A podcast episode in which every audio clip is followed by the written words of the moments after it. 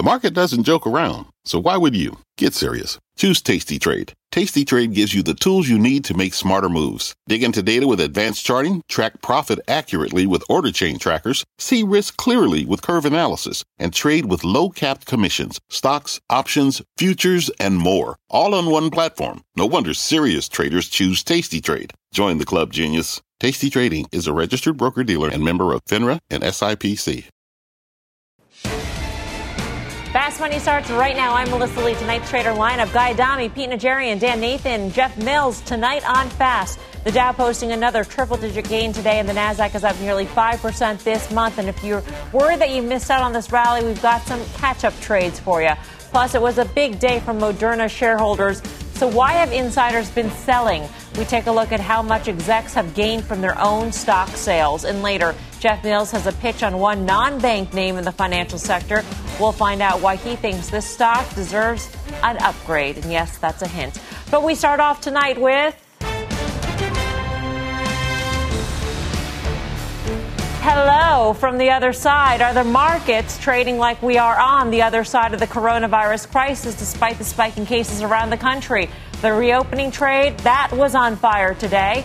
And so far this week, cyclicals most leveraged to uh, recovery have been the big gainers industrials, energy, materials, and small caps. So, in what has underperformed the defensive trade during the pandemic, big cap technology. So, Guy, what's going on here? Are we on the other side as far as Well- the stock market is concerned? I'll tell you what's going on here, and I'm going to offend 90% of our audience by saying, despite the fact that Adele is a huge Fast Money fan, I know she happens to be watching right now, that might be the most annoying song in the history of mankind. That's why we used it. Notice I was closing my eyes. I was. That, that's why we keep playing it, in fact. trying to zen out. You know, on, on a, you know, typically on a Thursday, I'm in a really good mood. You play that, and I'm miserable now. So I don't know what to tell you. But Well, what I'll tell you about the other side is Wednesday. uh, that, that's problematic. Can we go on with what the show is about? Yes, and that we is the can go on. You played the music. Not you played the music. Because the and by the question way, is- at some point, Uh, okay. At Yeah. some point, what? At, at some point, we're going to start the the, que- show. no, no, forget it. It's, we're going to we're starting it right now. Yeah, clearly they're moving it. Listen, we've been talking about the materials for a while now, so that's not. I don't think that's surprising anybody. Uh, the mining stocks, names like Freeport McMoran have had tremendous moves. I think you stay with them. The names that are sort of flying under the radar, and Pete probably agrees with this one, is a name like Caterpillar that's had a ridiculous move off its low. They report at the end of the month. You just got to think an upgrade at Bank of America initiates, initiates uh, initiated with a buy at Deutsche Bank, I think a 165 price target. I think this thing prints 150 by the end of the month when they report earnings. Pete Najarian, what do you say? Well, I would agree with Guy on the Caterpillar side of things and the Adele thing. But um, in terms of the uh, the parts of the market that are, are working really well, Guy's exactly right. You look at the industrial space right now, and it's been on fire, whether it's Raytheon one day or Caterpillar the next or Dow. And then all of a sudden, of, course, we get those big hits every once in a while in Boeing. We just had some huge buying yesterday. Stock had a nice big move this morning and then recaptured that move that it made early after selling off. And it's just impressive to me, Mel. So you've got the industrials working. Suddenly, the financials maybe are going to start to work, so that's pretty nice. And energy. So you're, you're looking at different pieces of the puzzle that are starting to work pretty nicely. And, and Guy mentioned materials as well. We've had an incredible amount of unusual acti- uh, option activity just in the month of July when it looks like the, the basic materials have really started to kick in. Now, I'm talking about steel, I'm talking about iron ore, I'm talking about not the, not the oh, everybody loves gold and silver and all the rest of it. I'm talking about the, the, the types of materials that really go into something that could be an economy that maybe starts to work into the future. And that's, that's what I think people are looking at. By the way, quietly and a nice big move, but look at where copper is, very close to $3. So it's had a nice recovery so far, Mel. So, if you piece these things together, Jeff Mills, the uh, outperformance and the nice gains that we've seen in these cyclical areas of the economy, the underperformance of big cap technology, which had been the sort of bunker trade during the pandemic, do you think that stocks are trading as if we are on the other side, if you will, of this pandemic? I mean, in a way, we've seen this before, right? If you go back to May, you had small caps rally, mid caps rally, value rally. Um, so we've seen that happen before since the recovery. So the question is, is it going to stick? You know, today we had the vaccine news, so the market jumps on that. But I still question how quickly economic activity is able to recover to pre-virus levels. I, am paying very close attention to the Russell 2000 as an example because it's trading right back up to that 200-day moving average where it failed a couple of months ago. Looking at high yield spreads as an example, nothing worrisome, but they've been creeping ever so wide uh, since the beginning of June. And then just look at rates as an example. You know, they're not necessarily underwriting the move in stocks. Is the 10 years right around, you know, 60 basis points. Market's up big today. I think the 10 years only up a couple basis points. So all of those things still give me a little pause. I think about employment as an example. You know, there's this silver lining that a lot of the jobs that were lost were temporary, and I think that's largely still intact. But if you go and look at some of the increases in permanent job losses in June, for example, that was to the tune of about 600,000.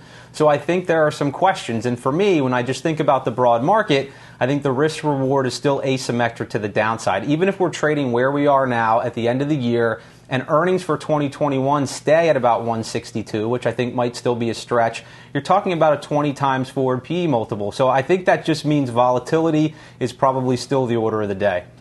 To play devil's advocate, though, Dan Nathan, stocks are a forward looking instrument. So shouldn't we be looking forward and past all this? I mean, we know. Uh, you know, when the markets bottomed back in March, did we see the full impact in the economic data yet? No, we did not. And so maybe that's what we're experiencing right now. Yeah, no, listen, obviously the lack of visibility back in March was a real issue, and obviously investors just hit the, the panic sell button there without any idea of what the hit to 2020 earnings was going to be, what the structural impacts to our economy and employment were going to be. So we've had this massive wall of liquidity that have been, you know, just thrown at our um, capital markets here, and we've seen a massive benefit, at least as it relates to risk assets. I think what um, Jeff is talking about, though, is what are the scars that we're going to have from this, this, this down 50% in GDP in the Q2. What is it going to look like in the back half of the year? And we still don't know that right now. So, you know, the way I see what's gone on over the last week or so, if you want to call it a rotation, Jeff also mentioned that we have seen rotations out of growth, out of tech in the past. Um, and what happens is, is that tech comes right back. I think it's really interesting that we woke up on Monday morning and I think some people said, okay, we are looking to the other side. What is going to get us there? Because the stuff that's gone parabolic over the last couple of weeks is not going to be the thing that breaks out the S&P 500 to new highs. If you think about the Nasdaq has been making these new highs for it seems like a month or so, but the S&P 500 has not been able to get above 3200, 3400 the prior high. To get there, we're going to need this rotation of these other groups. So all of a sudden you're seeing banks rallying on not horrible news. You're seeing industrials, you're seeing uh, retail, you're seeing small caps. So that sort of momentum may be the thing that gets the S&P to the new highs. Guy? I'm waiting for Saul Berenson and Carrie Mathison to walk in there with an eight-track player with Adele music to interrogate Dan because he looks like he's on the set of Homeland right now. All right. Listen, you know what? I'm going to give you a little hint here. You know where I am right now? No idea. I'm on the playground where I spent most of my days in college. I'm in West Philadelphia. I'm at the University of Pennsylvania. I'm at the fabulous Inn at UPenn right now, to be very frank with you, guy. Go Quakers. I'm glad you satisfied the curiosity of an entire one person here, uh, Guy Adami. All right. So stocks may or may not be on the other side at this point, but the economy is not, and we are seeing the impact of the spike in coronavirus cases in the data. Our Steve Liesman joins us now with the Road Back Barometer. Steve, what are you seeing? Melissa, we're seeing a definite impact of the surge of the virus on the economy uh, when it comes to uh, consumer spending and when it comes to employment. Looking at our road back barometer, let's include the uh, Chase uh, card spending tracker that looks over year over year spending with JP Morgan credit card uh, uh, information. And it's down 10.7%. And I'll show you some really interesting differences in that in just a second. That's better than the, it's worse than the best levels it was at in, in, in later June. Looking at Homebase employment gauge of, of employees working, uh, it's down 30% in the hot hotspot states, Florida, Texas, and Arizona, and that's well off the, the best levels that it achieved in late June. While if you look at other states, they're pretty much at the best levels of down 23% compared to February. So let's look at the history of this. What you see is when you look at just Arizona, Florida, and Texas, they were leading the country in putting employees back to work. And then since mid June, it has dipped down, and those three states now are lagging, and the other states still down, but picking up a bit of the slack that's out there. Looking at the Chase card spending data, we can separate that by card present and card not present. Card not present, people buying online, you can see what's happened there. It was card present, people at stores that was coming back. It's now flat to down. And if you look at the very end, the red line at the end, that's bumped back up. People, again, buying more stuff online. That shows you that there's been some retrenchment in the opening up in the high frequency data. And a very interesting correlation found here by, the, uh, by Jesse Edgerton at JP Morgan. He said states with higher levels of spending, especially card present restaurant spending, have seen more rapid growth of the virus in subsequent subsequent weeks. So, Melissa, a really interesting finding there from J.P. Morgan about people going to restaurants and then getting the virus. Steve, if you had to marry uh, what we heard from the Beige Book today with, with the road back barometer in terms of employees working, I mean, one standout line in the Beige Book today was that it was difficult to find the employees to return to work. So it would seem that there's a little bit uh, of friction there as well. So even if even if companies are reopening and they want to reopen and they want to return their workforce, it's difficult to find those workers.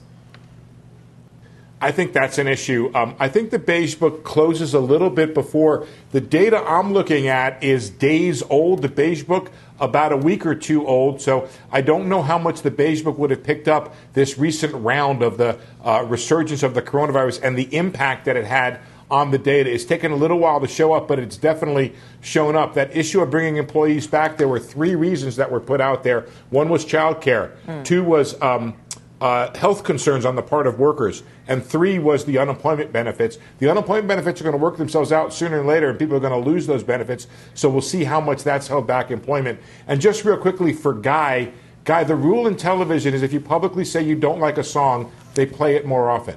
there you go. The more you know, once again, Steve Liesman always educating us on many different levels. We appreciate it, Steve Liesman. Guy. Well, I happen to know for a fact that Steve's cover band, Steve's band covers that Adele tune, and they do it magnificently. number one, and an hour ago, Mark Cuban tweeted something an hour ago that's true. We're in the midst of the greatest economic experiment in the history of mankind, basically, and he doesn't know how it's going to end. I don't think anybody does. You know, we've created six trillion dollars out of nowhere, and it apparently is making its way into the stock market. My big fear, amongst many is the fact that, you know, inflation, despite what the Fed says, is definitely creeping higher in a very low growth environment. That's an unhealthy mix, but it's not for tomorrow, which apparently is Thursday. That's for many months, if not a year or so from now. Jeff, this, you know, in terms of the data that Steve was pointing out, this is exactly what you were talking about in terms of the concerns that you had that have yet to play out.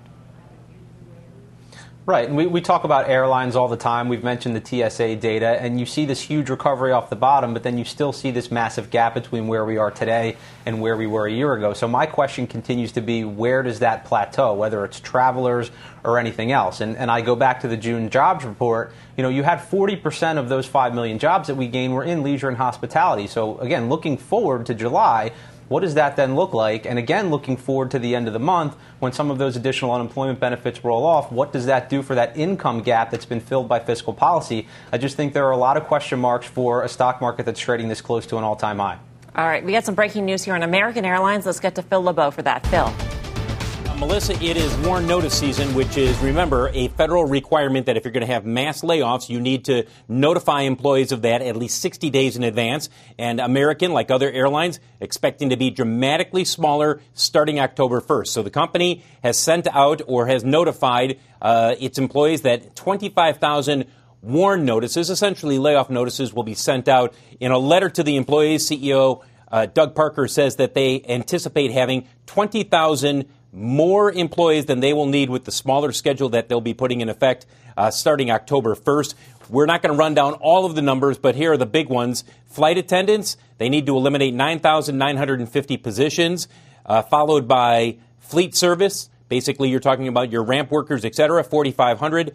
Uh, maintenance and other related jobs, 3,200. Passenger service, gate agents, eliminating 2,900 jobs. Pilots, eliminating 2,500 jobs. We should be clear, just like United, when they uh, sent out their notices uh, within the last week or so, American is going to be offering early retirement packages as well as unpaid leaves of absences. There are a number of employees, thousands of employees, who may take those packages. So not all 20,000 employees will be laid off. In fact, it's going to be a smaller number than that, just as it is at United and at other airlines as well. But clearly, they're going to be eliminating at least 20,000 positions, and these notices are being sent out to 25,000 workers. Are, are, is this steeper than expected, Phil? Is this more than expected? No, it's about what we expected, Okay. Melissa. It's about, and, and basically, you're looking at about 27% of the company. And this is what we're seeing with all of the airlines. They're going to be anywhere between 20 and 25% smaller in terms of manpower come Right. October 1st. Phil, thanks. Phil LeBeau You bet. with the News on American. Uh, Pete Najarian. Are airlines a trade at all? I think they are a trade, but everything is a trade right now, Mel, until we actually get the vaccine. And there are so many different drug companies out there. We hear from Moderna one day, it's Pfizer the next day, AstraZeneca after hours, it's Merck, it's whatever, Sanofi. And, and everybody's working on these vaccines. I think the thing with the airlines right now, though, Mel, is the question you asked at the very end uh, to Steve made total sense to me.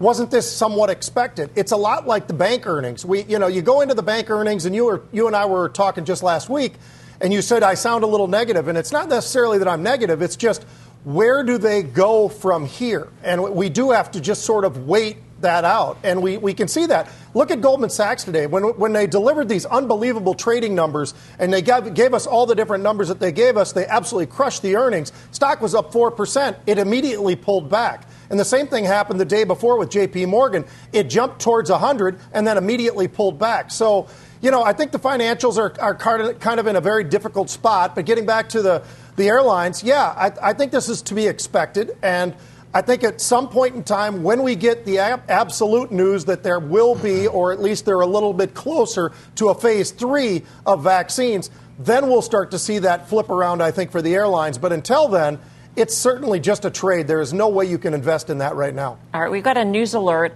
on a hack at Twitter. Julia Boorstin's got the details. Julia.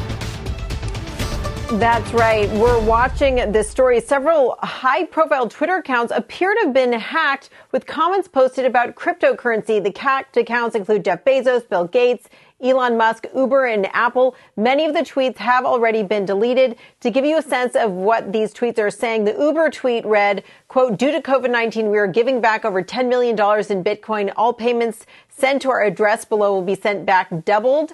They then post a Bitcoin address and say that this is only going to be going on for the next 30 minutes. We've reached out to Twitter. They tell us that they are looking into it um, and uh, don't have any real answers about what's going on here. Now, NB- our colleagues at NBC indicate that money has already been sent. Um, NBC News reporting that over 250 transactions have already been sent to that Bitcoin address. So pretty striking there. Uh, hopefully, we'll get to the bottom of this. Melissa? All right, Julia. Thank you, Julia Boorstin.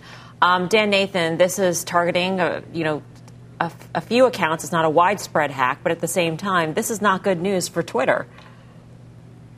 Not good news for Twitter, not good news for anybody in the social space. When you think about what is, what is one of the biggest existential threats that are facing these companies right now, it's really surrounding trust and safety of their platforms. This goes back, obviously, to the 2016 um, election. So, this is not the sort of news that you'd like to see in a very heated um, election season. If they can hack Elon Musk and Bill Gates, some of the, the most technologically savvy people on the planet, um, we know that there's others who are very important whose tweets and their words matter. Um, if they are co opted and hacked, there's much bigger implications than some bitcoins being tossed around on the internet. Yeah, Guy, a lot of blue checked ac- accounts that were hacked, including, as Julia had mentioned, the, the accounts of corporations like Apple as well as Uber. And, you know, as, as we get nearer and nearer the election, this is going to be a focus and could be a source of scrutiny by lawmakers on, on Twitter and social media. Hundred percent. And so, how my mind works is I go back to a conversation we had a week or so ago, but a conversation we've been having for months about the importance of these, uh, these all these companies, uh, the, the, the FireEyes of the world, the Palo Alto networks of the world, right? Those are the companies that are in play now. PANW scares me a bit because it sort of went up to 250 and failed, but there's something going on with FireEye, in my opinion, and I think these cybersecurity names or where you want to focus your attention in the wake of this news out of Twitter? Twitter shares right now are down 3.5%, as you see there in the after hour session. Um, Pete Najarian, does this, is this a significant risk in your view to the Twitter story? Oh yeah, I, I, think this is a, a, absolute monster risk, quite honestly, and I, we'll have to see how this plays out. But to Guy's point, and you brought up FireEye, Guy. I think that's a really interesting point because of the fact that we're always talking about cybersecurity. We're looking for, and we talk about it all the time in all the other different stocks that come up in this category, but that's a name that always seems to come up. One of these days, I think we'll see that name somewhere else other than where it is right now, but I don't know when that day is going to come. But I can tell you this we constantly see, Dan knows this as well, there are always call buyers in there, Mel. There's always speculation in this name. And that's just something we have to deal with as we try to navigate through this whole thing. And security is as big a deal as it is for Facebook, it absolutely is for Twitter. Yeah, um, just checking on social media stocks in the after hours, it does seem that it is, it is a Twitter problem in that Facebook shares uh, are basically flat after hours, down a tenth of a percent, and Snap shares flat as well. Jeff Mills, uh, last word here on Twitter. Yeah, and I think Twitter might actually end up getting punished disproportionately just because it has had certain problems with monetizing its ad platform. So there are questions fundamentally about the company. So anything that adds an overhanging risk like this, I think could be a potential issue. But you've seen other companies like Zoom that have had security problems where the stock hasn't reacted. So I think investors might look through to some of those growth elements. And because Twitter has some questions there, it could be hit a little bit harder. All right, let's move on here. The recovery may face challenges, but our next guest sees stocks grinding higher. Chris Harvey is the head of equity strategy for Wells Fargo Securities. Chris, great to have you with us. Great to be back. Grind higher with, with what sort of leadership? So, what we think is going to happen is you're going to continue to get this less bad news type situation or story. And what's going to happen is people are going to realize that we hit the worst in the economy we're slowly grinding back. It's not all unicorns and rainbows, and it's not a straight line up, but eventually we'll grind higher. And as that occurs, all your stay-at-home plays will probably consolidate or underperform. And what we think is going to happen is you'll have that rotation into your more economically sensitive names, and they'll begin to work. And that's exactly what we're beginning to see. So, should investors, if they had been hiding out in names like Amazon and Netflix and, and Facebook and Microsoft, should they be looking at industrials and some of the more cyclical names? So, the simple answer is I, I think yes, so. What we've been telling clients to do is we want them to pepper their portfolio with some of your deeper value names, some of your contrarian names, some of your cyclical names. These are the names where we think there are the greatest mispricings. And it's not so much that we really hate some of these Uber caps and some of these tech names but they've had a heck of a run. We want you to take some profits, and we want want you to cycle it back down into these more economically sensitive names because this is where we think you're going to get the real price action. Dan, you got a question? Hey, hey, Chris. Yeah, hey, Chris. It's Dan. How are you, bud? Um, hey, listen. You know, just in the last 20 minutes, we see the headline from American Airlines cross the wires that they may um, lay off 25,000 workers. Last week it was United, 27,000 workers. How are you thinking about some of the scars that are going to be kind of placed on our economy going forward, despite the news in the next couple quarters that might be less bad to Q2? Are we going to be dealing with structural unemployment um, in 2021 that's going to be a huge damper on consumer spending going forward? Right. So, uh, a couple things there, Dan. So one, our biggest fear is not this big sell-off in the short term. Our biggest fear is some sort of melt-up because people are positioned for this melt-up. The other thing, we have 0% interest rates, and that's going to cause speculation and leverage come back in. Again, our story about this less bad scenario continues to play out. And now back to your situation. What we worry about in that run-up, we're going to extend. And if we extend, you make the market less stable. And you're right, there are areas of the marketplace that just will not come back that are impaired. And we do see a fair amount of speculation starting to bubble up. And, so we want to stay away from it. And eventually, if we do have this melt up, this 10% run, and we're already 4% um, month to date, um, we want to start cycling back into some of your, make a tactical call and cycle back into some of your bond proxies, whether it's utilities or REITs or, or low volatility. But for now, we think the path of least resistance is higher, and, and I agree with you. There's certain parts of the market that are impaired that aren't great longer term trades. Chris, great to speak with you. Thank you. Thank you. Chris Harvey of Wells Fargo. Uh, Pete, you agree? Path of least resistance, at least for now, higher. Yeah, I do. Uh, well, you know, and I was talking with Will Frost last week, and he asked me, he goes, What are the options telling you, Pete? And I said, Well, first of all, we have monstrous volumes. And second of all, they've been bullish, bullish, bullish, and bullish. So uh, I'll continue to go with that path and hopefully continue to be very disciplined in how I try to trade that. But that seems to be the, the direction right now. All right, coming up, Square on a tear. We'll tell you what one of the company's co founders had to say today at the CNBC Technology Executive Council. And later, new highs ahead for Netflix. Options traders are pressing play on that name. We'll dive into the options pits for that. Much more fast money into.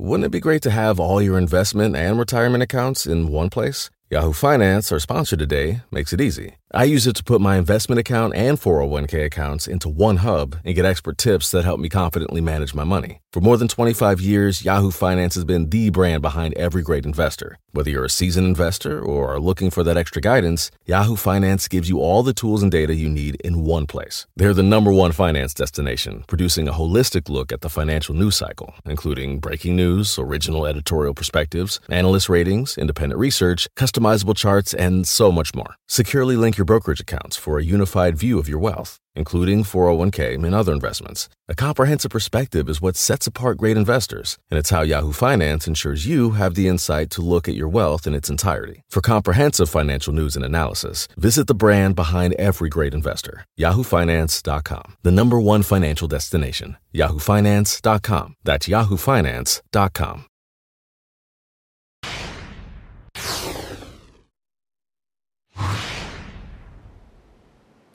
Welcome back to Fast Money. Check out Share uh, Square. It has pulled back in recent days from record highs, having nearly doubled during the stay-at-home surge. And we just heard from co-founder Jim McKelvey, who is the keynote speaker at the CNBC Te- Technology Executive Council. Kate Rooney joins us with the very latest. Kate. Hi, Melissa. This afternoon, Square co-founder Jim McKelvey spoke with our own Jon Fortt at the virtual meeting of CNBC's Technology Executive Council. It's a diverse group of tech executives, academics, and policymakers from some of the largest companies and organizations in the world. McKelvey started Square with CEO Jack Dorsey in 2009 in the depths of the last recession. He had some advice for those launching startups in this environment.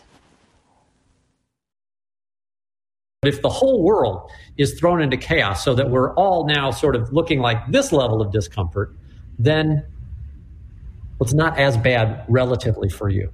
So, look, I'm not saying the pandemics are a great time to start a business because it's chaos. I'm saying that starting something that is new is going to be chaos anyway. And it's sort of better if everybody else is in chaos as well.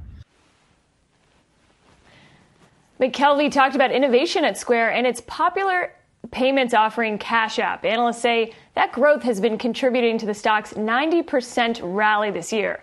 His advice when it comes to new products, he says, don't try to be cool, let it happen organically.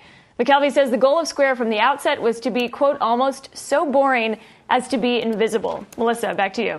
Kate, thanks. Kate Rooney um, with some words from the co-founder of Square. Dan Nathan, do you like Square? It's the it's outperforming its closest competitor in the payment space by about thirty percent.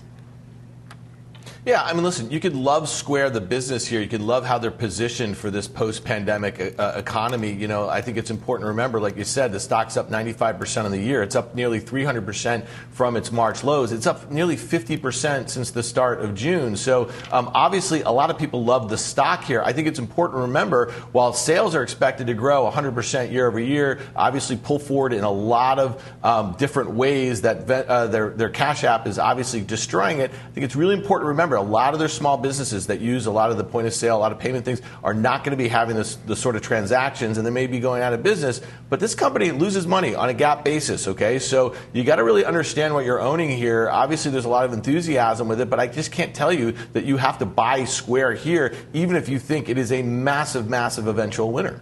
Guy. PayPal. I think this is a name that both Dan and uh, Pete have power pitched within the last year at levels that were much lower than we are. And I know collectively we've been bullish in this name. It's actually pulled back over the last few trading days. I think PayPal, especially when you juxtapose it with the JP Morgan downgrade of American Express today, I think PayPal makes sense. Dan mentioned Square and their earnings. Actually, PayPal does have the earnings growth, I think, to back up the valuation. And I think you own a name like PayPal in the earnings, I think, on July 29th. Pete? Yeah, I love that PayPal, but you know Daniel Schulman's done an un- unbelievable job as the CEO. So they've got great leadership. They did the acquisition of Venmo, that made sense. They have great cash flow, so that makes sense. And fundamentally, they're sitting on, on great cash with a little bit of debt. So nothing not to like except one thing, Mel this stock has sprinted, just like Square, not as much, but just like Square, it has sprinted to these levels. And Guy mentioned it has pulled back a couple of days, but it still trades an unbelievable PE multiple, even on the forward side you're talking about 50 plus. So I think there is a pullback coming at some point in time. I don't know when, and I think that would be the best time. I wouldn't want to chase it here just because it seems like it's up there in the stratosphere at this point in time. All right, coming up, Big Tech's run seems to be slowing down, but a top technician says he's got three names to help you play catch up. Find out what they are when Fast Money returns.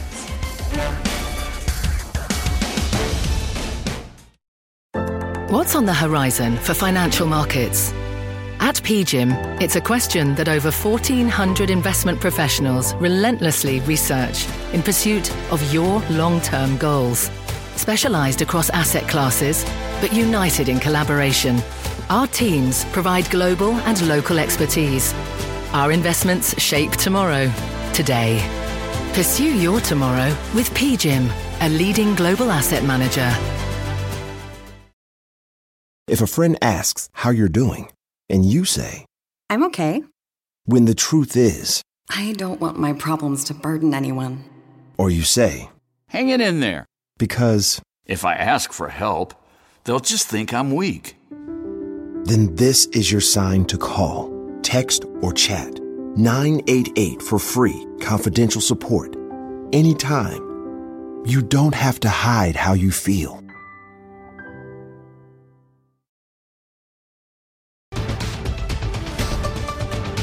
Uh, we're checking on shares of Twitter in the after hour session, still down by about 3%, three and a quarter percent right now. Over a million shares being traded after hours, so very heavy volume this after news of a hack of some major in- accounts, including Uber, Apple, Jeff Bezos, Kanye West, Mike Bloomberg, and presumptive Democratic uh, presidential candidate Joe Biden. Uh, so obviously, this is a huge issue for Twitter. Dan, it almost doesn't matter how exactly it was done, whether it was some some you know, security flaw, if it was outside bad actors, if it was internal bad actors. The fact that this happened, particularly to verified accounts in an election season, is extremely troubling. Yeah, I mean, listen, it's troubling because we know that a lot of the world leaders are now using this as a communication mechanism, and you know, there's lots of potential implications of um, for on geopolitical levels. I mean, we saw this. You know, remember 20 years ago, all the message boards on Yahoo and all that sort of stuff that was moving stocks around. That seemed to be like the worst sort of intentions. That's exactly what was going on here with the Bitcoin sort of thing. But there's just much broader implications here. And listen, I suspect Jack Dorsey is going to be all over this sort of stuff. I think he recognizes the fact that these social social media companies have a massive target on their back from both parties here. So they're going to have to kind of come up with some answers very quickly on this one. We should be clear, at least initially, uh, this hack basically was a cryptocurrency scam. One wallet, one Bitcoin wallet, appeared to have received the equivalent of over 100,000 uh, dollars in Bitcoin so far. And it, it, goes something like this. The tweet goes out. It says, we're giving back. Send us a certain number of Bitcoin. We will send you twice as much and this offer lasts for the next 30 minutes. So right now it's it's a, a, cryptocurrency scam. That at least that's what it appears to be. But Jeff Mills, this could have been any message that these hackers wanted to put out. Anything in the whole world, whether it be politics or geopolitics or you know something that, that has to do with the economy or coronavirus. I mean, uh, the implications of this are pretty scary. Yeah, no question. And that's probably why it will get more attention now, maybe more so than ever. I mean, you take all the things you said in combination, whether it's the virus, whether it's politics, economic data. I mean, people are at home and they're so laser focused on their news feeds, whether it's Twitter or television or, or whatever it is. And so many people now are going to Twitter, to Dan's point, to follow a lot of these public figures, and that's where they're getting their news. So, for that reason, I think it's maybe even more so troubling today than it would have been at any other time in the past, and, and that may be a reason why the stock actually comes under some pressure here again, maybe more so than it would have otherwise. Um, by the way, we do have a request to, for Twitter to comment. We haven't heard back from the company. As soon as we get any more details, we'll certainly bring them to you. Meantime, Twitter shares are down 4% right now, again on heavy volume in the after-hour session. Let's move on for now. The S&P 500 has rallied back from March lows, but not everyone's come along for the ride. Our next guest has three names that are primed to play catch-up. Let's go off the charts with Rob Sluymer of Fundstrat. Rob, great to see you. What are you looking at? Hey, Melissa. So, look, the cyclicals have had a pretty big pullback, right, as growth stocks have been rallying. And if we look at these inflection points that we see in a lot of the cyclical stocks, it's roughly every two to four weeks you get this shift from one area back to the other. We had a peak in a lot of the cyclical stocks on June 8th. That's just where the uh, COVID concerns started to rise again. Cyclicals sold off very sharply. But most of those names now are starting to bottom. We had a very big day in small caps and high beta and cyclicals today. And really the question is, is that is that all there is? Was it just a one day pop or is there something more? And I think there's something more. I think it's another two to four week move to the upside favoring a lot of cyclicals. You know, if you take a look at Caterpillar, for example, you can imagine how few people want to own this deep cyclical name, but it's been in a bear market for almost two years. And almost back on June 25th, it started to bottom. That relative performance started to turn up uh, from from fairly low levels around the 50 day. So even though we had a pretty big pop here in the last couple of days, I think there's still more room to go short term. And for folks that have an investment horizon looking at over the next one to two years, I think there's a lot more to go in Caterpillar. And then if we look at some of the social distancing stocks, say like the airlines, like like JetBlue, for example, you know, huge correction from 16 roughly down to 10 or so, bottoming no at worries. the 50 day. Nice little relative performance hook starting to take hold. I think there's more to go on the upside. It's still very timely. You can make the same case for cruise lines um, you know, casino stocks, all those social distancing names. And the last name I'd look at, you know, the, the banks are still a, a, big question mark on whether they're going to work or not. You have J.P. Morgan reporting it's holding in, Citigroup not so much, Wells Fargo even worse. But Silicon Valley Bank shares, I still think looks really timely at current levels. It's just pulled back to the 50-day moving average. Relative performance is turning up. So I think there's still a lot of stocks that have a lot of opportunity, and most of those are cyclicals right here. All right, Rob, thank you for those names. Rob Sluymer of Fundstrat. Uh, Guy Adami, if you had to choose between the three, amongst the three, which would you choose? Caterpillar, and somebody's knocking ice cubes in my kitchen. I apologize. But Caterpillar, we led the show with it, and I agree. I think there's probably 8, 8% to the upside here. I think, you know, you see it 150 by earnings. So the name I would choose would be CAT. All right, let's uh, go on with the Twitter story here because we are seeing Twitter shares down by more than 4% right now. Let's bring in fast money friend Gene Munster of Loop Ventures um, for his take on this. Gene, good to have you with us. Thanks for phoning in on such short notice. Um, what are the implications of this hack for Twitter? So, near term, it is uh, uh, yet another blow to the company and just kind of really shakes at the core around the security of the platform. And um, I think that uh, that is negative. Understandable what's happening with the stock, but I would generally put this type of uh, of a scenario as something that is more temporary, and ultimately is uh, it will be a frustration for investors uh, to try to navigate this. But I do not think you're going to see a mass exodus, from example, from people like Elon Musk or Donald Trump from Twitter.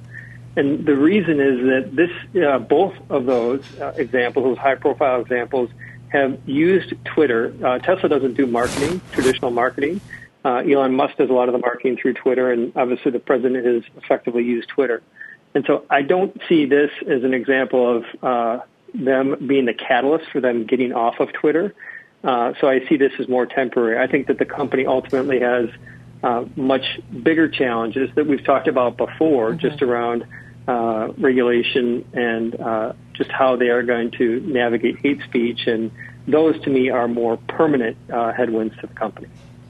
You know what's interesting about this hack, Gene, is that it's this has been going on now for I want to say an hour or so, where we've seen the accounts of President Obama, former Vice President Joe Biden, you know Elon Musk, all these people hacked. We know it's going on and yet there's no sort of mechanism on the part of Twitter to shut it down or to to do something about it, sort of akin to circuit breakers on the NYSE or, or other sort of you know measures.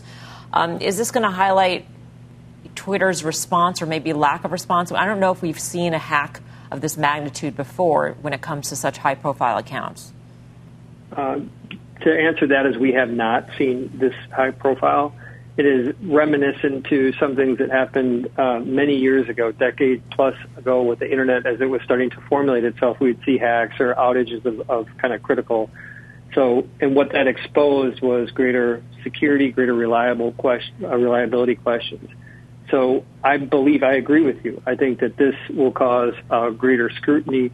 Uh, I think that this uh, is uh, a little bit akin to maybe Cambridge Analytics uh, with Facebook, something that really brought up a lot of questions about how they're using data. Uh, different general topic, but the basic concept of something that just kind of came out of nowhere uh, and will be a source of scrutiny around Twitter and Facebook uh, for some time here, for potentially maybe months. But ultimately, I believe that it will be more temporary. And I keep coming back to that principle, which is what are the alternatives for these uh, people who uh, ultimately need to be uh, on this platform, and I don't see them jumping to other platforms anytime soon. We said that about Facebook, and surely it's it's recovering. We said that there is no alternative for advertisers, so therefore people will stick with the platform. Advertisers will stick with the platform in the in the wake of Cambridge Analytica. Since you made that comparison, but we did see the stock suffer greatly in the in the wake of Cambridge Analytica. So could we see the stock Twitter stock tumble much more than, than beyond this 4% that we're seeing in the after hours today? I think you could. I don't see it materially going lower, but I do believe it will go lower because I think that this is going to take a little bit of time to sort itself out. As you said, this is an unprecedented uh, type of a hack, and so uh, that generally is going to create anxiety for investors, which is negative for the stock. So I would see that. The other piece too, when we think about the alternatives. We talk about advertising dollars and Facebook and then the boycott, all these other alternatives, is that presumably if there was an alternative and let's say these people would go to a different platform, they would have a risk uh, associated with uh, going to that other platform as well. Those other platforms may not be as well uh, fortified as Twitter, and so I think that there is a little bit of a danger uh, for for some of these uh, people are being hacked to try to embrace another platform because they may just be dealing with the same circumstances uh, down the road. Gene, uh, thanks for phoning in, giving us your analysis. Gene Munster of Loop Ventures. Um, Dan Nathan, you know, there, there's also another interesting, you know, Gene had mentioned Elon Musk and using his account to tweet company information. If hackers get in and tweet material information, which is, according to the SEC, a legitimate way of disseminating investor information, which moves stocks, who's on the hook for those stock moves, whether it be up or down? I'm thinking mostly down. Yeah. Uh, but there's a whole other, you know, host of issues involved here.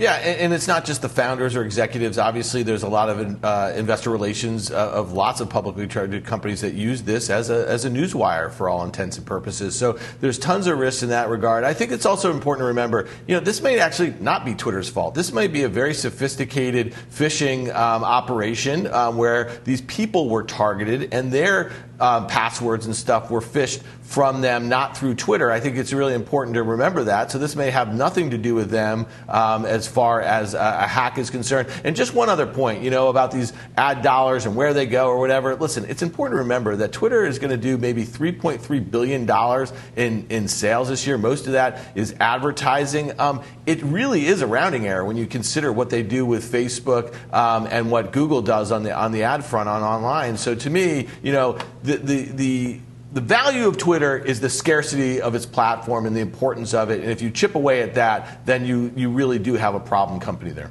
Do you really think it could be a massive phishing attack that can penetrate all of these accounts all at once at pretty much the same time? Sure. I mean, a very coordinated attack. We haven't seen a major hack on Twitter in a very long time. Um, you know, obviously it could have been through Twitter in a whole host of different ways. Right. But when you think about what these people were trying to do, they were trying to get Bitcoins to move. I think the easier thing would be to hack these individuals than to hack a company like Twitter. All right. Twitter uh, session lows after hours down 4.6%. Much more fast money right after this. Welcome back to Fast Money. Moderna extending its rally today up nearly 6% on positive data from phase one trial of its coronavirus vaccine. It's been a COVID winner, up 310% just this year and up 20% in the past month. But sales by insiders are raising some eyebrows. Meg Terrell's got the story. Meg. Well, hey, Melissa. As stocks of some companies working on drugs and vaccines for COVID 19 have soared. Uh, among those companies, Moderna executives have sold shares worth the most value, $160 million in the first half, according to Equilar data and an analysis by CNBC. Now, here's a look at the company's stock price and those sales in the first half. These were all done under pre-programmed stock sale plans known as 10b51s. CEO Stefan Bancel has sold almost $25 million worth of stock, President Stephen Hoge almost $6 million, and Chief Medical Officer Dr. Tal Zaks has exercised options netting about $40 million. Now, since July 1st, Moderna executives have sold almost $12 million more, all under those same 10b51 plans, while executives at Vir and Adaptive have done the same at levels amounting to about $4 million each. Now, even though these sales are done through these pre-programmed plans, they have raised some eyebrows. Here's former SEC Chairman Harvey Pitt selling stock at a time when your company is on the cusp of achieving uh, something very valuable uh, looks like you're profit taking and taking advantage of the circumstances rather than uh, selling because uh, there was some need. Now, Moderna tells us, quote, executive sales at the company are almost exclusively made under these pre-planned 10b51 plans, which are entered into during open trading windows in accordance with the company's uh, insider trading policy. They note CEO Stefan Bancel's holdings have increased in 2020. He remains a holder of 6% of Moderna's stock and has not exercised his options, and that his trading plans were established at the end of 2018, including a trust for the benefit of his children over which he has no decision making authority. Melissa? All right, Meg, thank you. Meg Terrell digging deeper uh, into these insider sales, which we have talked about before on this show. Uh, Guy Adami, you know, Meg makes a good point, and this company will point it out, as well as other companies whose executives sell into these pre-planned plans. To, you know, should should you be concerned if this was a pre-planned sale? No, is the short answer. There's nothing nefarious going on. But to Harvey Pitt's point, the optics are awful because, you know, for most people, they see that and say, wait a second, if they're so confident in their product, why are they selling stock? And that's a natural conclusion to make if you're really not digging into the weeds here. So there's nothing wrong with it at all, especially being the fact that it is pre planned. It just looks really bad. That being said, in terms of the stock, I mean, it traded 90 million shares today traded four times normal volume. The last time you saw something like this was back on May 18th when the headlines were extraordinarily similar, as was the price action. So, in my opinion, my opinion only, you would take the opportunity to again take profits as this name. It worked in May, and I think it's going to work again in July. We've got another update on this Twitter hack. Julia Boorstin's got the details. Julia. Yes, Twitter responding to this hack, saying um, on Twitter, uh, Twitter support tweeting, we are aware of a security incident impacting accounts on Twitter. We are investigating and taking steps to fix it. We will update everyone shortly. So that's the latest. Nothing conclusive, um, but the list of names um, of those accounts that have been hacked continuing to grow. Uh, in after hours trading, you see the stocks down about three and a half percent. Melissa. So they don't know what's behind this. It, it appears not. I mean, uh, there are some some theories circulating, but I think. Uh, you know, some of the, the accounts that have been hacked said they did have two factor authentication. That is something that has been attributed to why individual accounts have been hacked in the past. This does seem different because it is so many different accounts. Um, so trying to get to the bottom of it. We just see now that Wendy's, another company's account, has also been hit by this hack. All right. Uh, Julia, thank you, Julia Boorstin does seem like the list uh, grows and grows, or at least accounts that we are aware of that have been hacked grows and grows. So you have the likes of Mike Bloomberg, Elon Musk, Uber, Apple, President Obama, Vice President Biden, um, Jeff Mills. I don't know what's going on over at Twitter, but uh, the stock right now is down by 3.7 percent. Yeah, I don't know what's going on right now either. It's pretty interesting. But I'll go back to Gene's point for a second, talking about the temporary nature of all this. And I understand there's sort of a Tina argument relative to social media platforms, and ultimately it's all about eyeballs. And if you're looking at a near term support level, look between 25 and 30. That's where it's held support over the past couple of years. If, if it breaks, then I think you have a bigger problem. All right, coming up, we're counting down to the Netflix earnings, what the options are expecting from this streaming giant. Stay tuned, you're watching Fast.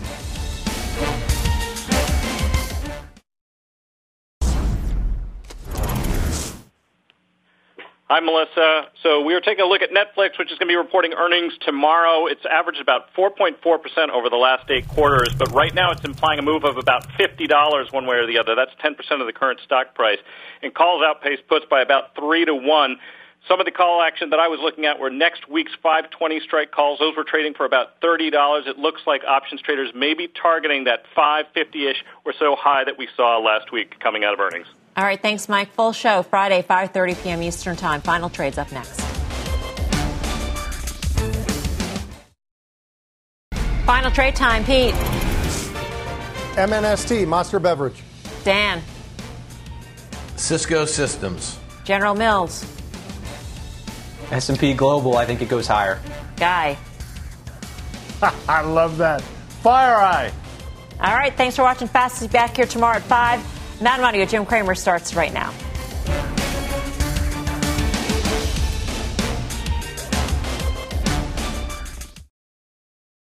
If a friend asks how you're doing, and you say, I'm okay.